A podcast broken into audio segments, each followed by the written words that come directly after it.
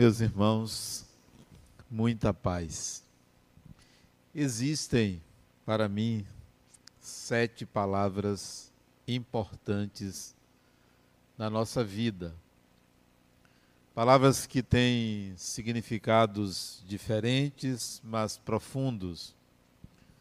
São palavras que, quando a gente está executando qualquer ato, uma delas estará presente com significado pessoal. São estas as palavras que considero as mais profundas na vida de uma pessoa: Deus, amor, eu, nós, família, trabalho e a palavra vida. Essas sete palavras têm significados importantes, mas uma delas aparece como um sentimento, que é o amor. Deus você concebe como fé, eu é a identidade de uma pessoa, nós é o encontro que fazemos como seres humanos, trabalho é uma atividade útil. Vida é o conceito de algo orgânico, uma individualidade, algo que pertence à natureza. Mas amor é o sentimento. Nenhuma palavra é mais profunda quanto esta. Todo ser humano deseja amar, todo ser humano quer ser amado, todo ser humano busca o seu amor. Busca até entender se ama ou se não ama. E é possível ver que a palavra é um espectro de possibilidades diferentes de sentir. Há muitos anos atrás, quando eu me deparei com essa palavra, eu me perguntei se eu sentia, se era apenas um conceito ou se era um sentimento. Se eu conseguia sentir por uma pessoa o amor. E percebi que o sentimento existia, mas um determinado tipo de amor, porque a palavra apresenta para nós diferentes sentimentos. O amor de mãe é um tipo de sentimento. O amor de irmão é outro tipo de sentimento. O amor de filho ou filha, outro tipo de sentimento. O amor de pai, o amor de avô. O amor a um companheiro ou companheira é diferente. O amor a um amigo, de tal maneira que a palavra amor resume um espectro muito grande de diferentes sentimentos. Além disso, se nós pegarmos um deles, um sentimento só desses amores que eu citei, por exemplo, o amor de companheiro companheira. Esse amor varia de pessoa a pessoa. Você pode amar o seu companheiro ou a sua companheira, valorizando não apenas o sentimento que você tem por aquela pessoa, mas a amizade que está presente naquele naquele outro em sua vida, valorizar a proteção que aquele outro lhe dá, valorizar a admiração que você tem, valorizar o amor que a pessoa tem por você. De tal maneira que em pessoas diferentes o amor ao outro, companheiro ou companheira, também varia quase ao infinito. Significa dizer que a nossa civilização está aprendendo a amar. Nós estamos aprendendo a amar. Embora seja um conceito antigo, presente nos livros mais antigos, mas o que o indivíduo sentia há dois, três, quatro, cinco mil anos atrás e que hoje é dito que a pessoa amava, não é o mesmo sentimento que nós temos hoje. lá atrás, no passado, você proteger uma pessoa, só proteger, era amá-la. No passado, você dar um presente a uma pessoa era amá-la. No passado, você abrigar sobre a mesma casa uma pessoa era amá-la. Hoje, quando se fala de amar alguém, há outras variáveis que estão presentes nesta relação.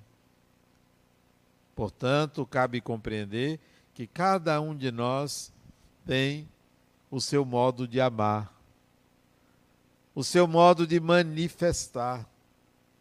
Nem sempre eu amo você é suficiente para que você de fato esteja sentindo alguma coisa. Envolve-se muitos aspectos, muitas exigências. Então nós estamos aprendendo a amar. Talvez daqui a mil, dois, três mil anos, em várias encarnações, dez, vinte, trinta encarnações, a gente possa dizer: bom, agora eu amo de fato porque sinto, porque não depende mais dos aspectos que envolvem o comportamento do outro, não envolve mais o amor do outro. Hoje nós amamos o amor, amamos quem nos ama, nos vinculamos a quem nos ama. E se a pessoa diz que nos ama, isso marca o nosso coração. Tem alguém que me ama. Porque esta pessoa deu, deu várias demonstrações. Nós, então, um dia podemos dizer: Eu também amo essa pessoa. Mas você ama, na verdade, o amor do outro. Porque amar outra pessoa é algo muito profundo. Não é simples amar o outro. Porque amar o outro significaria não exigências, Há quem me diga assim, Adenauer, eu só amo se admiro. Essa é a fala comum. Eu só amo se admiro. Há que se perguntar, o que, que você ama mesmo? É o prazer de dizer que a pessoa que está com você é admirável? É esse o amor? É esse o parâmetro? Bom, então nós estamos aprendendo a amar porque só amamos o que admiramos. Não deveríamos amar só o que admiramos, mas sim amar por amar. Estamos muito longe de amar por amar, já que o amor é sem razões.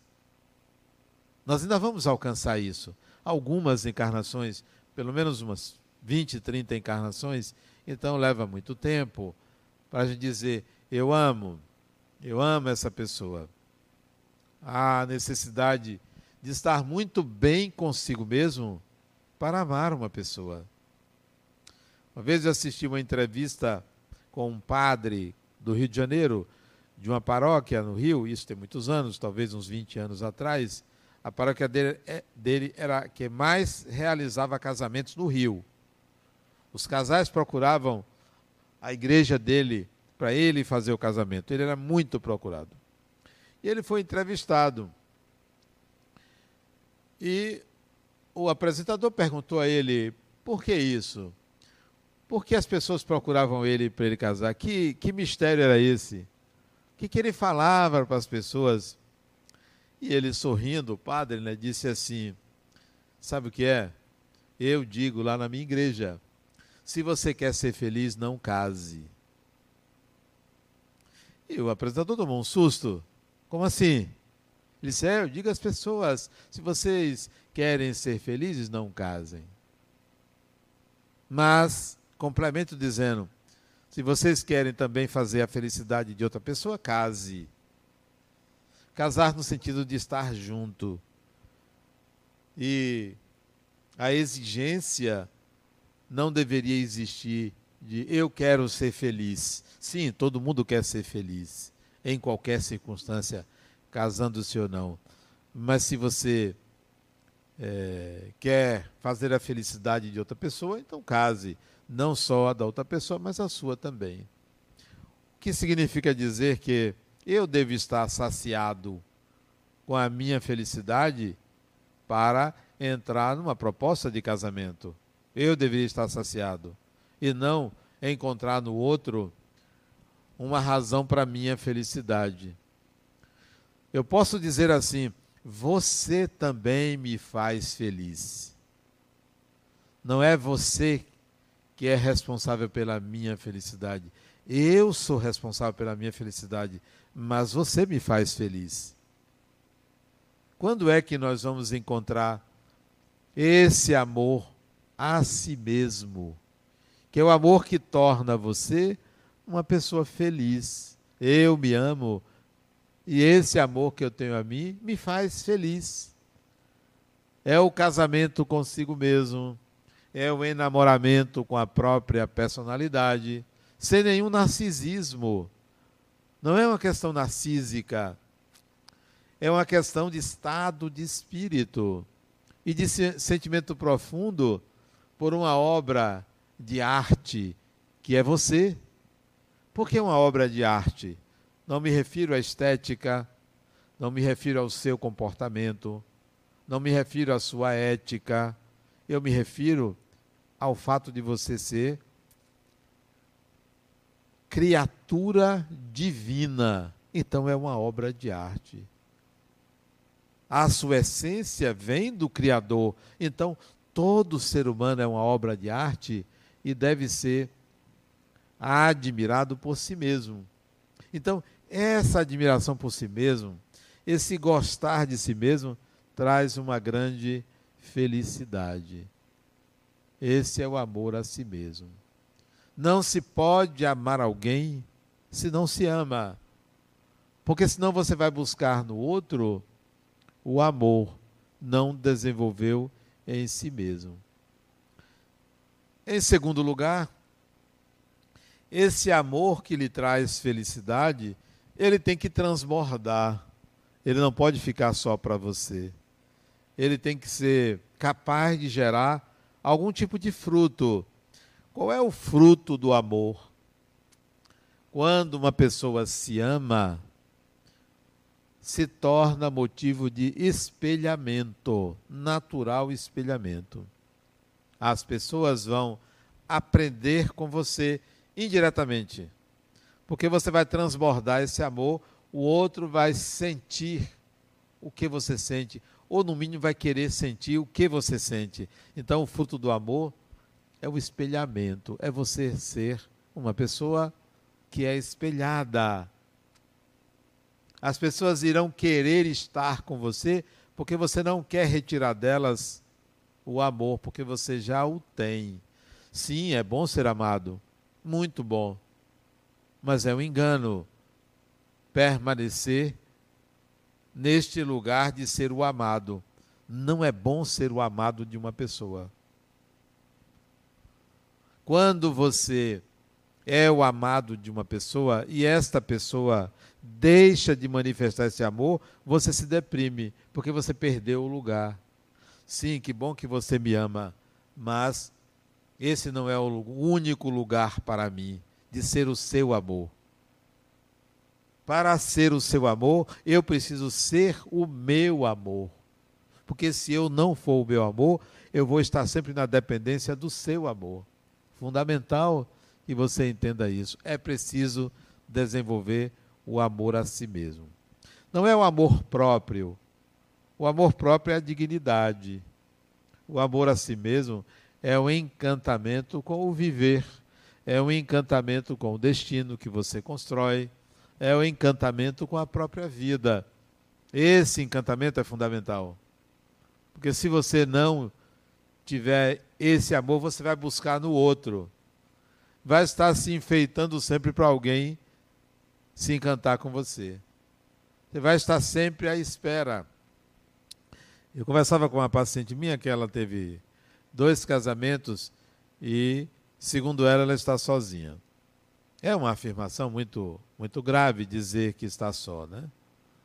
É uma carência muito grande. Dizer que está só.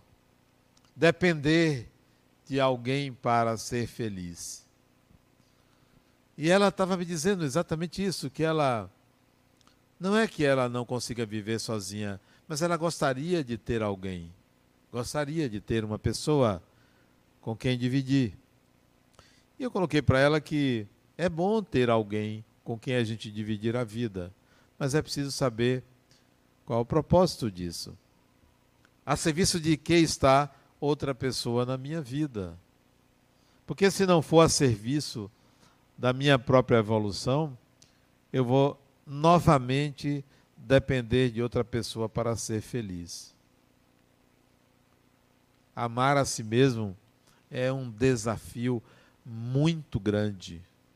Estar satisfeito ou satisfeita consigo mesmo, observar, observar-se e tirar é, conclusões a respeito de si que lhe torne cada vez admirável a si mesmo, não é simples. Então eu disse a ela: a sua vida, o que eu conheço da sua vida, o esforço de superação, de onde você saiu para onde você chegou, as lutas, as demonstrações de afeto,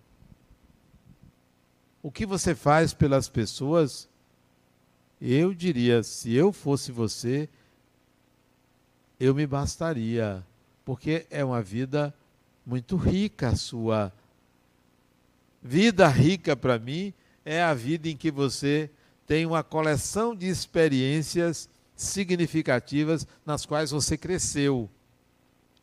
Não é que você venceu, tanto faz vencer ou perder, desde que você cresça na experiência. Então, particularmente quando eu olho para a minha vida, eu digo, poxa, que coisa boa eu vivi e tenho vivido. Como foi bom ter vivido. Inclusive, os insucessos. Eu me lembro de uma vez que eu estava muito triste. Foi o melhor momento da minha vida e vou dizer por quê. Estava muito triste, chorando, mas chorando mesmo, de tristeza. Mas foi depois, eu disse, poxa, como foi importante ter chorado naquele momento. Como foi importante eu estar naquela condição. Eu tinha 17 anos. E eu chorei de saudade. Eu morava em São Paulo, minha família toda aqui, e eu chorei de saudade. Sabe quando você chora porque você queria estar eu queria estar com minha mãe, com meu pai, com meus irmãos, e eu morava sozinho lá em São Paulo, 17 anos. Eu chorei. Mas sabe por que foi importante? Porque alguém chegou assim, bateu no meu ombro. Por que você está chorando? Um colega meu, mesma idade minha, por que você está chorando? Por isso, por isso, vem cá, vamos ali. E ele me levou pela primeira vez, eu tive contato com um centro espírita. Olha que coisa importante. Olha que choro importante. Ele me levou para o centro, 17 anos. Eu disse: existe isso? Eu podia dizer que o melhor momento da minha vida foram as alegrias que eu tive, que são muitas, mas aquele foi um momento especial. Aquele foi o portal de entrada numa outra visão de mundo. Então, olhar a vida contabilizando vitórias, dizer, poxa, eu me amo porque eu tive sucesso nisso, naquilo. Não, não é isso. Não se trata de um balanço. Não se trata de fazer um balanço, absolutamente. Eu me amo porque eu tenho uma história significativa para mim. Eu tenho uma grande história. Grande para mim, não é grande porque é maior do que a de vocês, não. Grande porque eu valorizo cada experiência que eu tive, sejam agradáveis ou desagradáveis. Eu estava me lembrando esses dias de uma experiência significativa que eu tive, também de derrota. Não é que eu fique olhando derrotas, não, mas também coincidiu. Isso tem, acho que uns três ou quatro dias. Eu estava me lembrando que quando eu tinha 21 anos, eu fazia parte da juventude espírita ali no Terreiro de Jesus, num grande centro espírita. E eu também fazia parte de um outro grupo de estudos em outro centro. Então, eu frequentava dois centros. Dois. E quando eu cheguei no segundo, saí de um centro, eu, era sábado, eu saía de um centro e fui para outra, para outro. E nesse outro eu fazia parte da direção do centro. Quando eu cheguei, tinha um complô contra mim. Olha que coisa importante aquele complô. A gente não valoriza. A gente não valoriza os momentos difíceis. Olha o que aconteceu. Eles achavam, eram quatro pessoas que dirigiam a instituição, eu era o quinto. Eles achavam que eu deveria deixar o outro centro, porque eu estava dividido. Não estava dividido, eu estava somando. Mas eles não me queriam lá e disseram para mim, naquele dia, de surpresa, ou você deixa o centro e fica conosco, ou você não cabe aqui. O que é que eu decidi? Eu não caibo aqui. E foi muito bom eu ter feito essa outra escolha. Poderia ter escolhido ficar lá, mas não, eu escolhi a anterior, porque ninguém nunca me colocou em xeque. Ó, ou você está comigo, ou você não está comigo. Eu acho isso um absurdo quando alguém diz assim. Não, você tem o direito de estar com quem você quiser. Todo ser humano é um espírito e o espírito quer voar. Por que foi importante aquela rejeição? Foi uma rejeição. Confesso que eu saí dali assim um pouco triste, né? Poxa, eu gostava do grupo, mas eu não sabia que eles se reuniam contra mim. A ingenuidade, a inocência, né? Por que foi importante? Eu voltei para o outro centro na semana seguinte e pensei assim: aqui é meu lugar. Eu vou levar esse negócio à frente.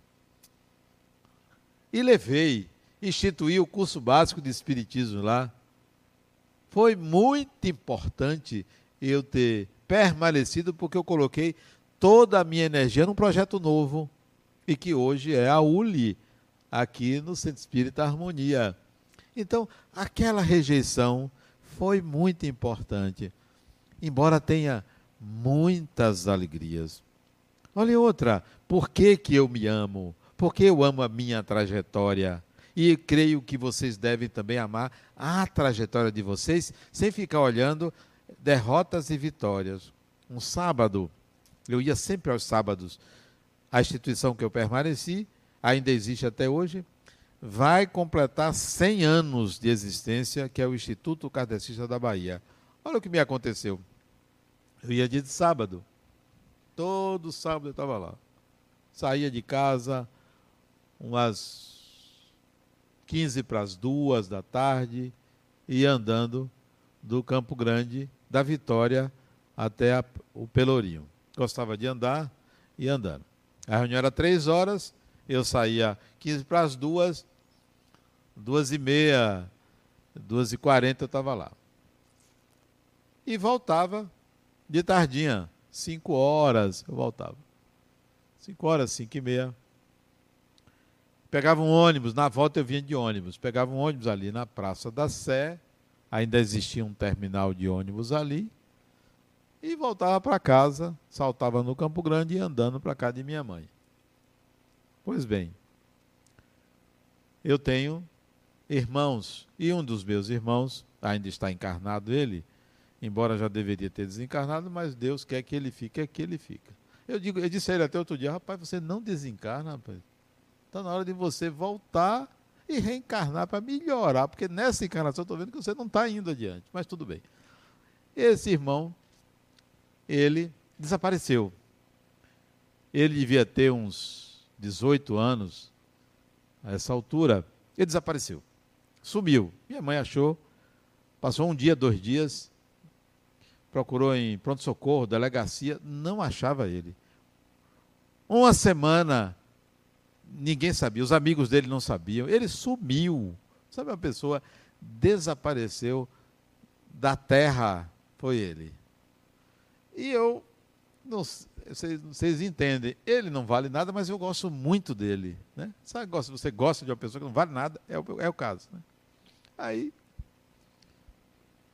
E eu perguntava assim: onde está meu irmão? Onde está meu irmão? Rezava por ele todos os dias para ele aparecer. Nada de aparecer. Uma semana ele não apareceu. Ele só apareceu dez dias depois. Olha o que aconteceu. No sábado, já tinha quase oito, acho que oito dias que ele desapareceu.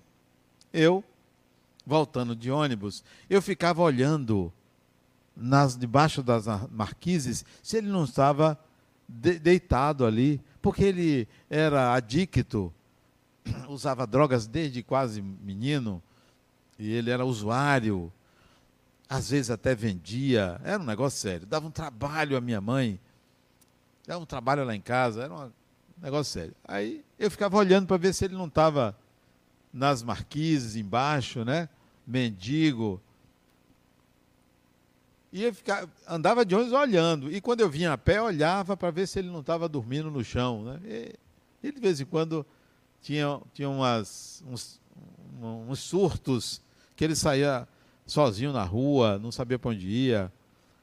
Aí teve uma hora que eu, o ônibus estava passando pela Carlos Gomes, na direção do Campo Grande. Eu olhei, uma marquise, parecia ele. Eu levantei para puxar a cordinha do ônibus para lá. Não sei se ainda tem isso hoje. Tem cordinha? Acho que não tem não, não tem, né?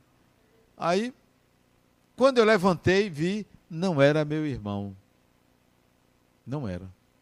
Ah, isso foi uma experiência traumática para mim. Não era meu irmão. Olha que experiência significativa para mim. Pode não ser para vocês, mas olha o que aconteceu comigo. Eu fiquei decepcionado comigo. Decepcionado comigo, porque não era meu irmão. Porque eu, eu fazia palestras, falava que somos todos irmãos, mas aquele não era meu irmão. A partir dali, eu disse: eu não vou chamar ninguém de irmão, porque eu não reconheço aquela pessoa como meu irmão.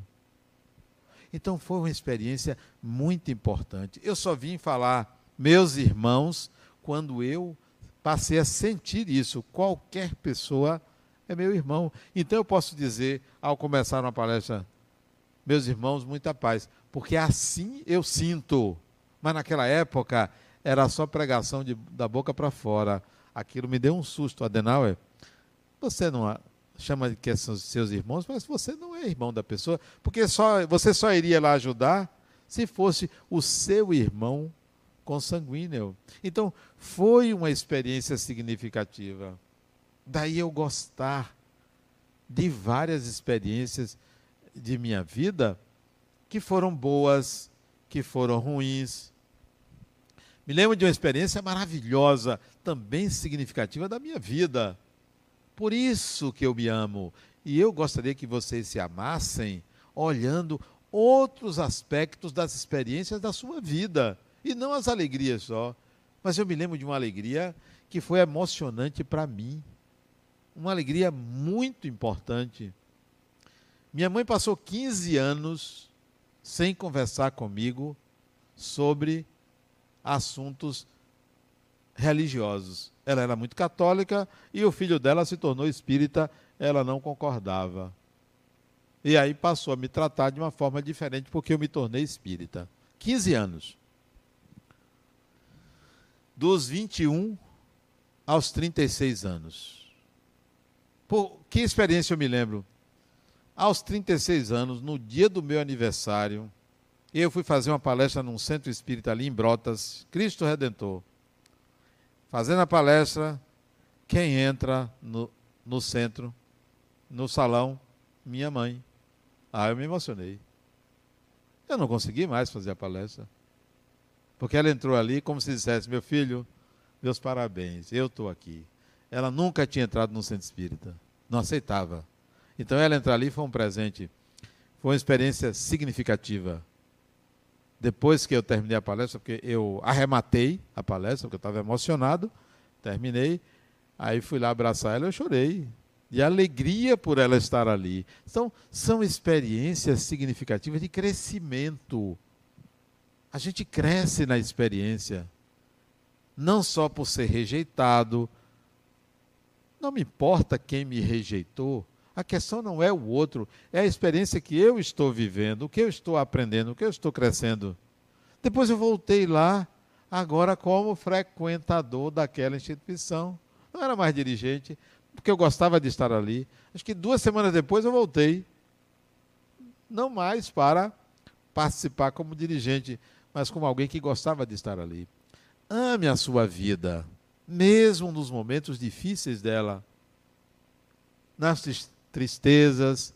Não olhe quem é o causador da sua tristeza. Olhe o quanto você cresceu com aquilo. Não culpe a ninguém. Olhe o quanto você aprende com aquela experiência. Então, assim, eu posso dizer: eu me amo. Agora, vamos ver a quem eu amo. Quais são as pessoas? Tem várias pessoas, porque o coração humano não pertence a ninguém. Não existe o amor da sua vida. Talvez exista o amor de uma encarnação. E olhe lá. Quantas, quem são as pessoas que amam? Amar no sentido de sentir. De sentir. Quem são? O que me conecta àquela pessoa? certamente não é uma necessidade de ser amado, mas de valorizar a presença do outro. Tem pessoas na minha vida que basta estar no mesmo ambiente, não precisa me dizer nada, eu me sinto bem, eu me sinto feliz por aquela pessoa estar ali, só. Não precisa dizer nada, não precisa me agradar, porque eu amo. Então, é preciso desenvolver um tipo de amor que você não, não precise cobrar do outro nada. Não, não lhe cobro, não. Então, quando você se ama, você é capaz de amar sem cobrar nada do outro. Principalmente gratidão. Gratidão, reconhecimento, amor. Não, não precisa. Não há necessidade. Você sai perdendo quando você cobra o amor do outro ou a reciprocidade do outro. Quando nós fundamos esta instituição, junto com um amigo espiritual, ele me pediu: coloque, o amor é a força propulsora do universo. E eu coloquei escrito ali: o amor é a força propulsora do universo. Isto é, o amor é que move, não é que move os mundos, o amor é que move o humano, o ser humano. O amor maior é o amor do ser humano. É o amor que você sente. Porque o que existe de mais complexo é amar outra pessoa. Não é o amor de mãe. O amor de mãe não é complexo. É um amor simples. É um amor telúrico. É um amor básico, orgânico, forte. Amar outra pessoa é dificílimo. Você precisa ultrapassar seus próprios limites, retirar barreiras, porque é um outro. Ainda tem o seguinte: você ama uma pessoa, ama mesmo, sente, mas é nessa encarnação. Porque numa próxima encarnação aquela pessoa que foi seu marido ou sua mulher, ou o que quer que seja, na outra encarnação pode se casar com outra pessoa. E aí? O amor tem que resistir a qualquer posse. A qualquer posse. Já conversei com espíritos que disseram assim para mim, Adenauer, eu amo aquela pessoa, mas de tanto amar eu queria que ela fosse feliz. E eu trabalhei para que ela ou ele se relacionasse com tal pessoa, porque isso faria a felicidade dela. E minha felicidade é ver a felicidade daquela pessoa. Isso é que é amor que resiste às encarnações, porque as relações numa encarnação, essas relações que nós estabelecemos, elas só são profundas se se repetirem. Porque se não se repetirem, você esquece. Mesmo vivendo 40, 50, 60 anos ao lado de uma pessoa, você esquece quantas encarnações nós temos que aqueles amores que nós vivemos a gente já passou, já não se lembra mais. Que depois volta como filho, pai, irmão, irmã, amigo. Não é a relação entre estranhos que é que se perpetua, Não é o amor a outra pessoa, o amor carnal, o amor de conviver de marido e mulher, ou de marido e marido, ou de mulher e mulher. Não é esse amor que se perpetua. O amor que se perpetua é aquele que você contracena com o outro em diferentes papéis. Em diferentes papéis. Ó, próxima encarnação, seremos irmãos. Que bom. Vamos ser felizes assim. Próxima encarnação, você vai ser minha mulher, eu vou ser seu marido. Próxima encarnação, eu vou ser o marido, você vai ser a mulher. Ou vice-versa, vou ser a mulher, você vai ser o marido. Próxima encarnação, você vai ser meu pai ou minha mãe, ou meu filho ou minha filha. Ou seremos primos, ou seremos, ou seremos sócios, ou seremos amigos. O amor que você está construindo tem que tem não.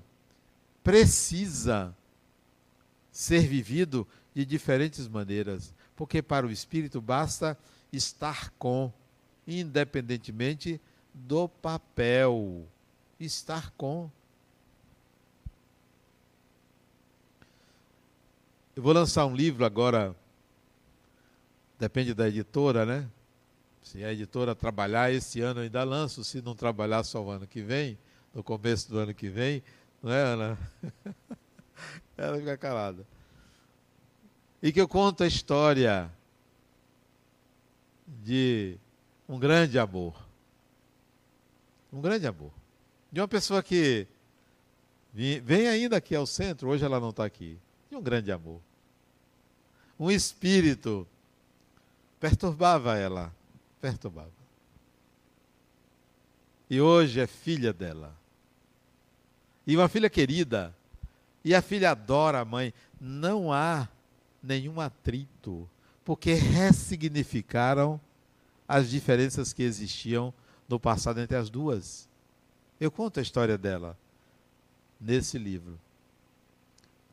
E não era só um espírito que a perturbava, não eram três. Dois reencarnaram, são filhos dela. Interessante a história, muito interessante. Comprei o livro quando sair e você vai ver a história. E no final do livro eu coloco o depoimento dela, a história dela contada por ela. Isso é amor. Às vezes você briga com uma pessoa, isso não quer dizer que você não ame. O amor não é um negócio assim, ó, tá tudo parecendo que está num céu. Não, não. São seres humanos, são pessoas, têm diferenças, porque o amor é um sentimento. Você pode amar uma pessoa e se zangar com a pessoa e ter raiva da pessoa, claro. Porque amor e ódio são primo irmãos. Você pode amar e odiar a mesma pessoa. O amor, o ódio não é o contrário do amor. Nem o amor é o contrário do ódio. O contrário do amor é o poder.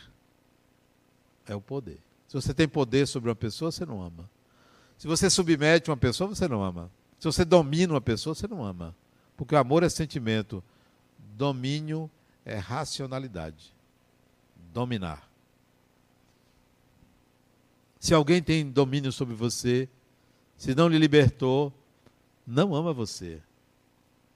E precisa ter essa, essa visão. O amor é um sentimento. Então não é viver o tempo todo como se fossem dois anjos. Não, são pessoas, são seres humanos. Não se pode analisar a vida de uma pessoa por um momento, por uma atitude, por uma encarnação. Então é possível amar uma pessoa em diferentes posições, em diferentes cenários. E tem espíritos que se amam já consolidar esse amor, que numa encarnação um está num país, outro está em outro, e se encontram espiritualmente. Eu já atendi quatro pessoas que tinham namorados desencarnados. A pessoa namorava com desencarnado. Não é porque ela conheceu ele desencarnado. Não é que conheceu aqui, ele faleceu e continua namorando, não conheceu o sujeito, ele se declarou a ela, né? e se apaixonaram. Ela encarnada e desencarnado. Um dia ela, ela casada, né? Se apaixonou pelo espírito, que encontrou em sonho. Ela foi contar para o marido. Ó, oh, meu filho, eu estou apaixonado por outra pessoa. Né? Aí quando disse a ele que era um desencarnado, ele disse, ah, tudo bem, não tem problema não. ela era a dona Flor, né? Só que o marido estava encarnado e o namorado desencarnado. Isso, dessas quatro pessoas que eu acompanhei romances, não era só quatro mulheres, não. Era um homem, ele era apaixonado por uma desencarnada. E ficou muito triste quando ela. Ele conheceu ela, não foi namorada dela, dela, dela ele conheceu na infância se separaram quando ele tinha oito anos, ela também, mesma idade. Ela veio a desencarnar e ele mandou uma carta para a mãe dela, que estava encarnada, o quanto amava a filha dela e continuava amando. E ela se encontrava com ele, era desencarnada, não sabia que ele era apaixonado por ela e passaram a namorar. Então, amar uma pessoa não é só aquelas que estão na carne tem amores de outras vidas. Amores de outras vidas.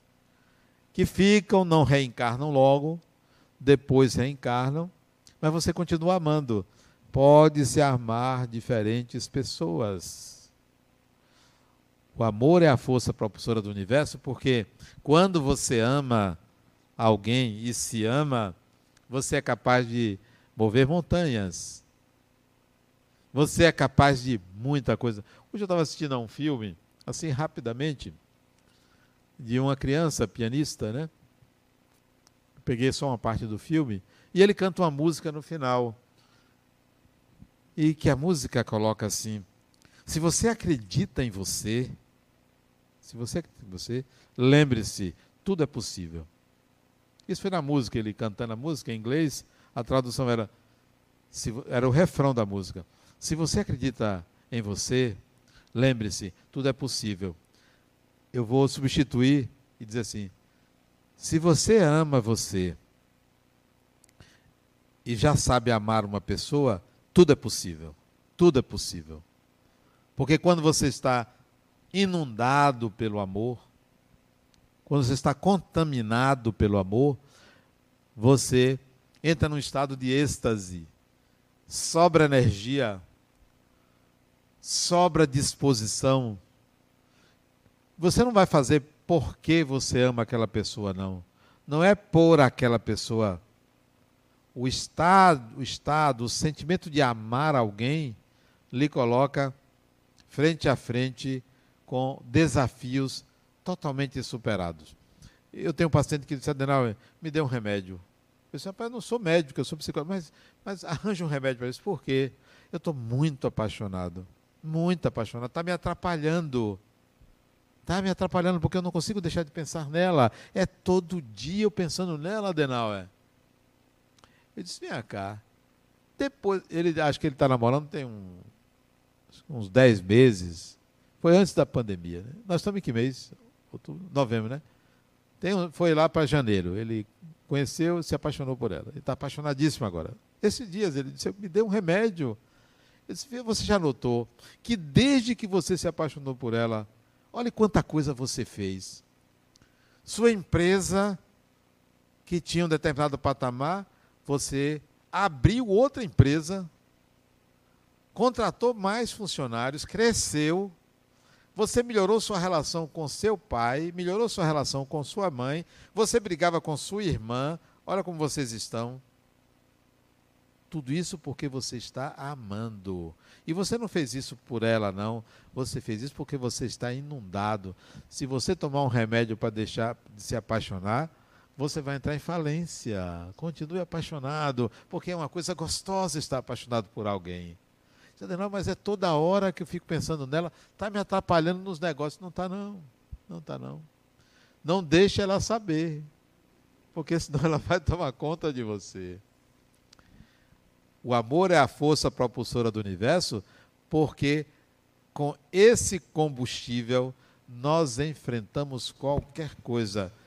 Mas se lembre, primeiro ame a você. Primeiro.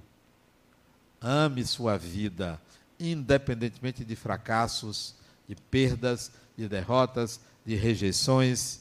Ame sua vida, porque é nesta vida que você está crescendo. Se você se amar, você saberá amar as pessoas. E não custa nada, é gratuito. Né? Amar alguém é gratuito, não precisa me dar nada. Ama-se porque se ama.